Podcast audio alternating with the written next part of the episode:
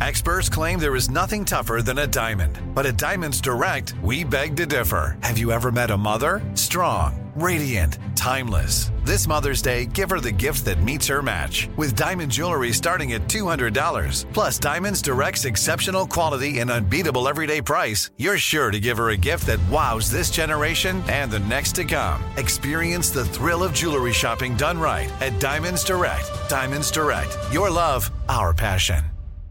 Thank you for traveling with Amex Platinum. To your right, you'll see oceanside relaxation at a fine hotel and resort property. When booked through Amex Travel, you can enjoy complimentary breakfast for 2 and 4 p.m. late checkout. That's the powerful backing of American Express. Terms apply. Learn more at americanexpress.com slash with Amex. Right here, right now.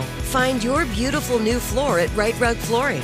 Choose from thousands of in-stock styles, ready for next day installation, and all backed by the right price guarantee. Visit riterug.com. That's R I T E R U G.com today to schedule a free in home estimate or to find a location near you. 24 month financing is available with approved credit. For 90 years, we've been right here, right now. Rite Rug Flooring. Welcome, everyone. This is View from the Rafters. We're launching a podcast. This is good news. I would like to be a part of that. I could make it up and you'd be like, oh, yeah, that sounds right. That's Right on. Just keep going. I bleed green. Should probably have somebody look at that.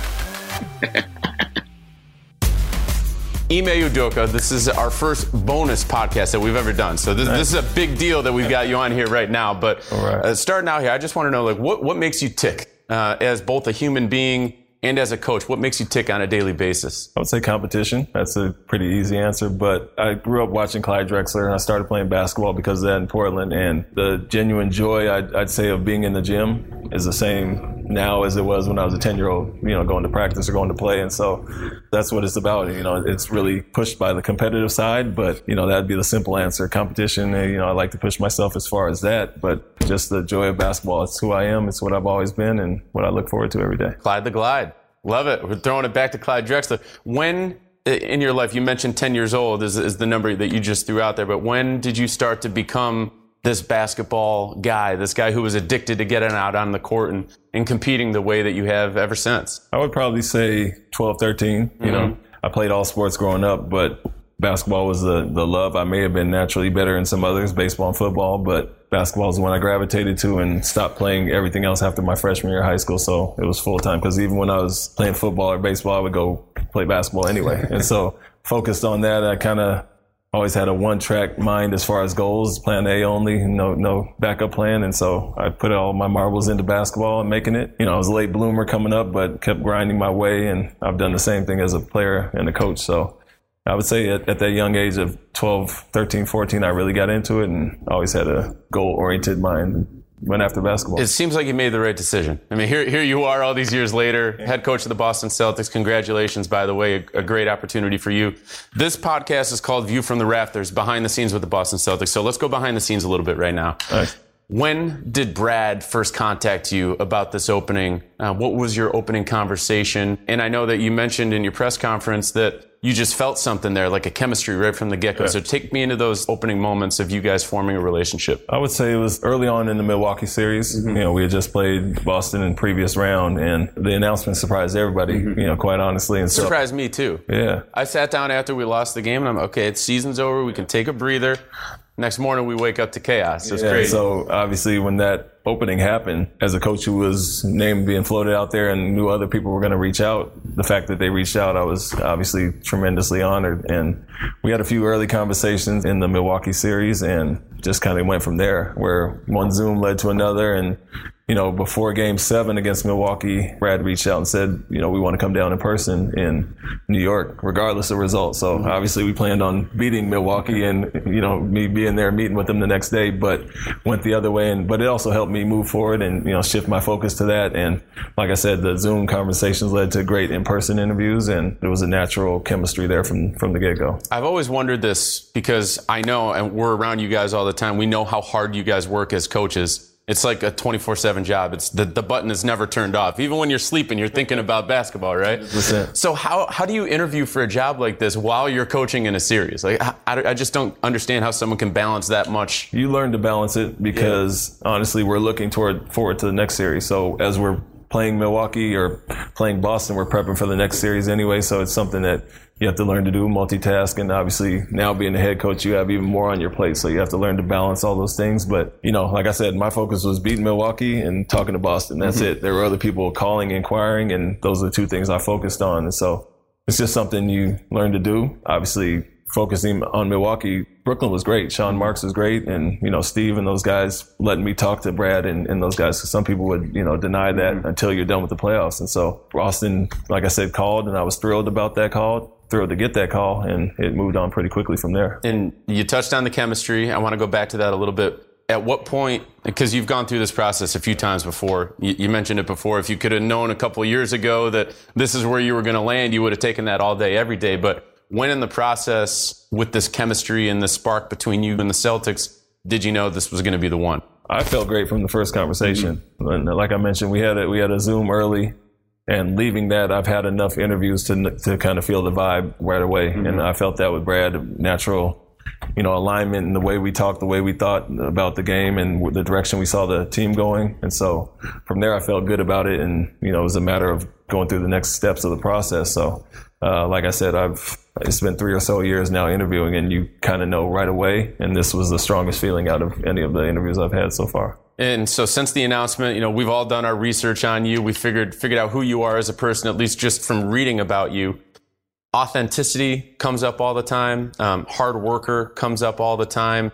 Relationships comes up all the time. Talk to me about these three aspects and when they started to really come into form for you as a person and as a coach and how those come through in your coaching style? Well, I'd say the work ethic piece has always been there. I mentioned, you know, my love for the game when falling in love at a young age, but I was a, a late bloomer. I went to junior college route initially, so not a highly heralded player, and I had to continue to grind and chase certain goals. And so that work ethic was always there, kind of instilled by my parents, and so that's always going to be who I am, yeah. like underneath everything. As far as the relationship piece, it's it's just being authentic and, and you know, I, I, respected coaches that were always honest with me. And that's one thing I loved about Pop when I played for him and watching him as a coach and a colleague as well. He's honest with us too, as the media. but, but, there are misconceptions there. Yeah, he gives yeah. off a little more gruff than, than he really is a big teddy bear. But in general, that authenticity piece is what I enjoyed as a player. I wanted someone to be a straight shooter with me, be a coach, whether it was a coach or another player. And so I always remember certain things that happened throughout my career where I could have helped somebody and maybe I didn't. So I, I started to take that and moving forward in my coaching career. Like I'll always, you know, whether they like it or not, they want to hear the truth and they have to respect that. So those are just some aspects of who I am. And like I said, you can only be who you are and not try to be somebody else. Those things come natural to me, and I think they've been beneficial in getting me where I am, where I'm at now. The authenticity part, I really want to talk about because you would think maybe outsiders who who aren't inside the NBA, they might think that everyone is authentic, but it's not really that way. Like, why do you think it, it sometimes is a challenge for people to be authentic to who they are at their core while working in this league and playing in this league? Yeah, I mean, some people just don't like to be in uncomfortable situations. Mm-hmm. And if you're okay with that, then you know, it comes easier to you. And so it's not always bad to be uncomfortable. And we've gone through that every year in my career, whether it be a player or a coach. And think it helps you grow as a team and it helps you grow personally. Some people don't like the confrontation, but I think there's healthy aspects to that. That's just who I am. And it's something that, like I said, luckily has come natural to me where I don't mind that. And the players and, and other coaches I've, I've worked with kind of reciprocate that. Mm-hmm. And I think everyone here is going to love that for sure. We, we love authenticity. so relationships that come from that authenticity. I mean, you name a big name, you've been around them. I mean, all, all of the guys in San Antonio with Kawhi, Duncan, Ginobili, Parker.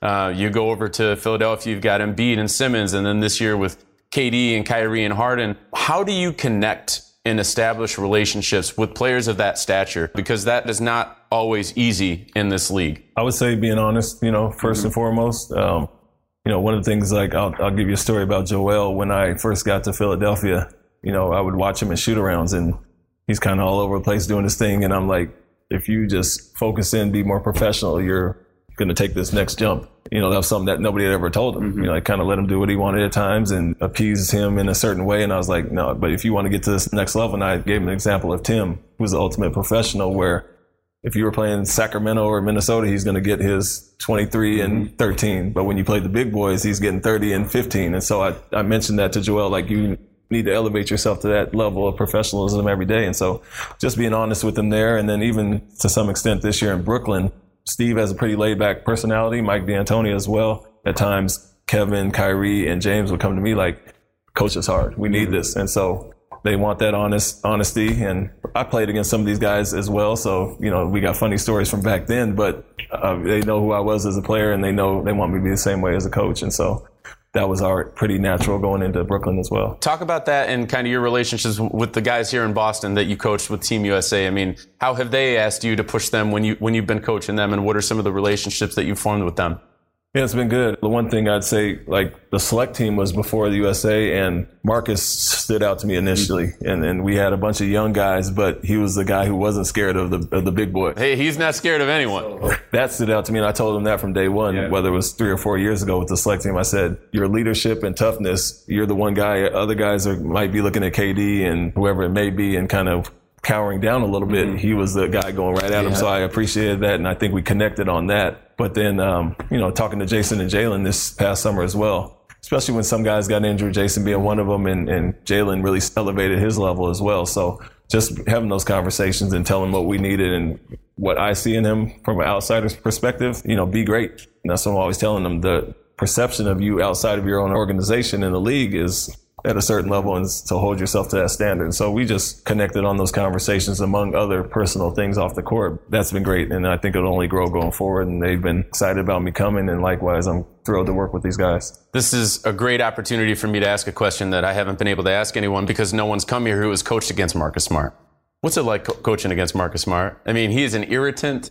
Um, he, he likes to get under people's skin. He's always making those game winning plays that not everyone has under the skin. What's it like coaching against that guy?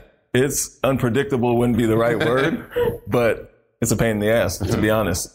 You hate coaching against those guys, but you love having them on your team. The things he brings to the organization are invaluable. And I've talked to him about that, and you see it on a daily basis. But some of the things he rubs off onto the guys is, is something that coaches can't teach. You need your some players, you know, to be hands on and do that as well. Can't always come from the coaches. He's going to bring that every night. That's who he is. And I'd say this with my son. You'd rather have somebody that you have to pull back than actually push out there. And, and that's a perfect example of Marcus and what he brings. You might have to physically pull him back a couple times. He, like I said, he wants to be pushed like the rest of them and elevate his game. And I think he'll have a chance to do that this year. A little bit more about your background. You touched on the fact that you you didn't have the, the straightest path going through college. You went to three different schools. You played in the D League at the time. You played in the NBA. You played overseas. You played in FIBA. To me, that just screams to me that you've seen it all. And that's really got to help with the base that you have set to, to step into this position.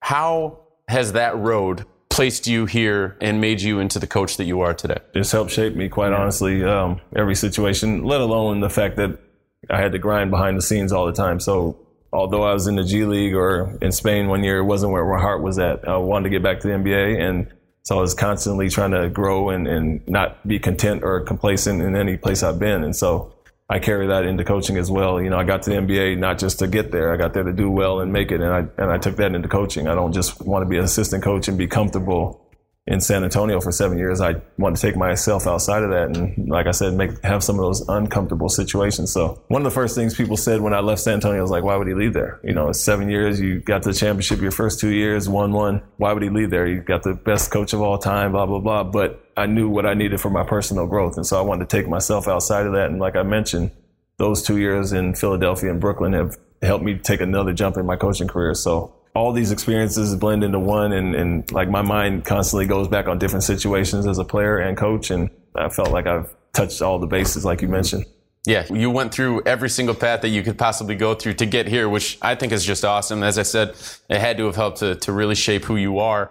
Something else that's shaped who you are is your, your heritage. You're of Nigerian descent. Yeah. And I've met a few people of Nigerian descent throughout my life, and they are so proud of where they come from and their family history why is that? Talk to me about why people of Nigerian descent are just so proud about who they are as people. Yeah, I'd say it was, it's a proud country in general. I didn't really fully understand until I went there as a member of the Nigerian national team. Obviously, my father coming to America in the 70s to go to college, you know, you kind of watched an immigrant come over and, and some of the struggles he had as I was growing up. So you understand that part of it. But when I really went to Nigeria and you see, you get to Lagos and you really see the struggle and millions of people upon on top of each other. And then, you know, you really have the pride of, wow, my father made it out of this. You know, it's, it's everybody's goal to strive to achieve. And, and a lot of them are trying to get to, you know, America to have a better life. And so to actually see them grinding every day, I think it subconsciously was who I was, you know, watching my father. And so Nigerians are very prideful for sure. You know, we got, got one on the team here, yeah. Semi. And so I always touch base with my Nigerian, the Nigerian players in the league and, and always give them a shout out. But, um, yeah, I got to see it firsthand when I was actually in the country, and so I kind of understand where I got it from and who I am. What was the kind of like the shock value of when you got there? And like you said, you saw that with your own eyes. Just take me through that, like when you got off the plane there for yeah. the first time. Just that in general, the amount of people, mm-hmm. and you know, to make it out of that, you really have to have a strong work ethic and determination in general. But also, I just remember waking up four in the morning, looking out my hotel window, and you just see people starting to flood the streets, you know, four in the morning, mm-hmm. carrying something on their head on a motorcycle with, you know, three baskets or whatever it may be. But it's an ongoing hustle and struggle there. And so I started to appreciate that and really see where, you know, my father came from and, and what he made it out of and made it through. That's what I appreciated. That's the moment I really, you know, and it was literally, I would sit in my window from four to six in the morning and just watch it grow with thousands of people and just wondering where they're all going, what they're doing. And so that work ethic and kind of determination has, has fueled me. Well, I got to tell you, just having this short conversation, I know it's been fun for me to get to know you a little bit. I know our fans are going to think the same thing, and we're we're very pleased to have you here. Congratulations, and we're looking to learn more about you as the years move forward. Thank you.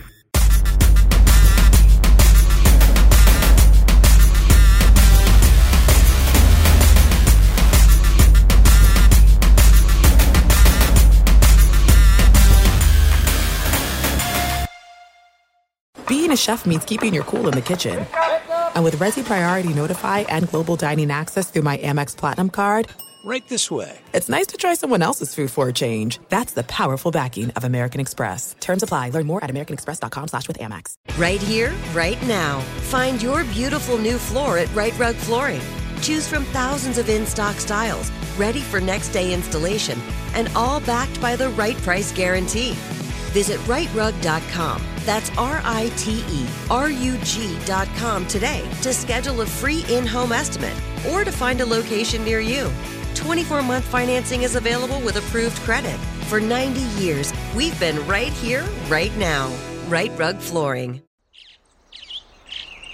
Getting ready to take on spring? Make your first move with the reliable performance and power of STIHL battery tools. From hedge trimmers and mowers to string trimmers and more, right now you can save $50 on select battery tool sets. Real STIHL. Offer valid on select AK system sets through June 16, 2024. See participating retailer for details.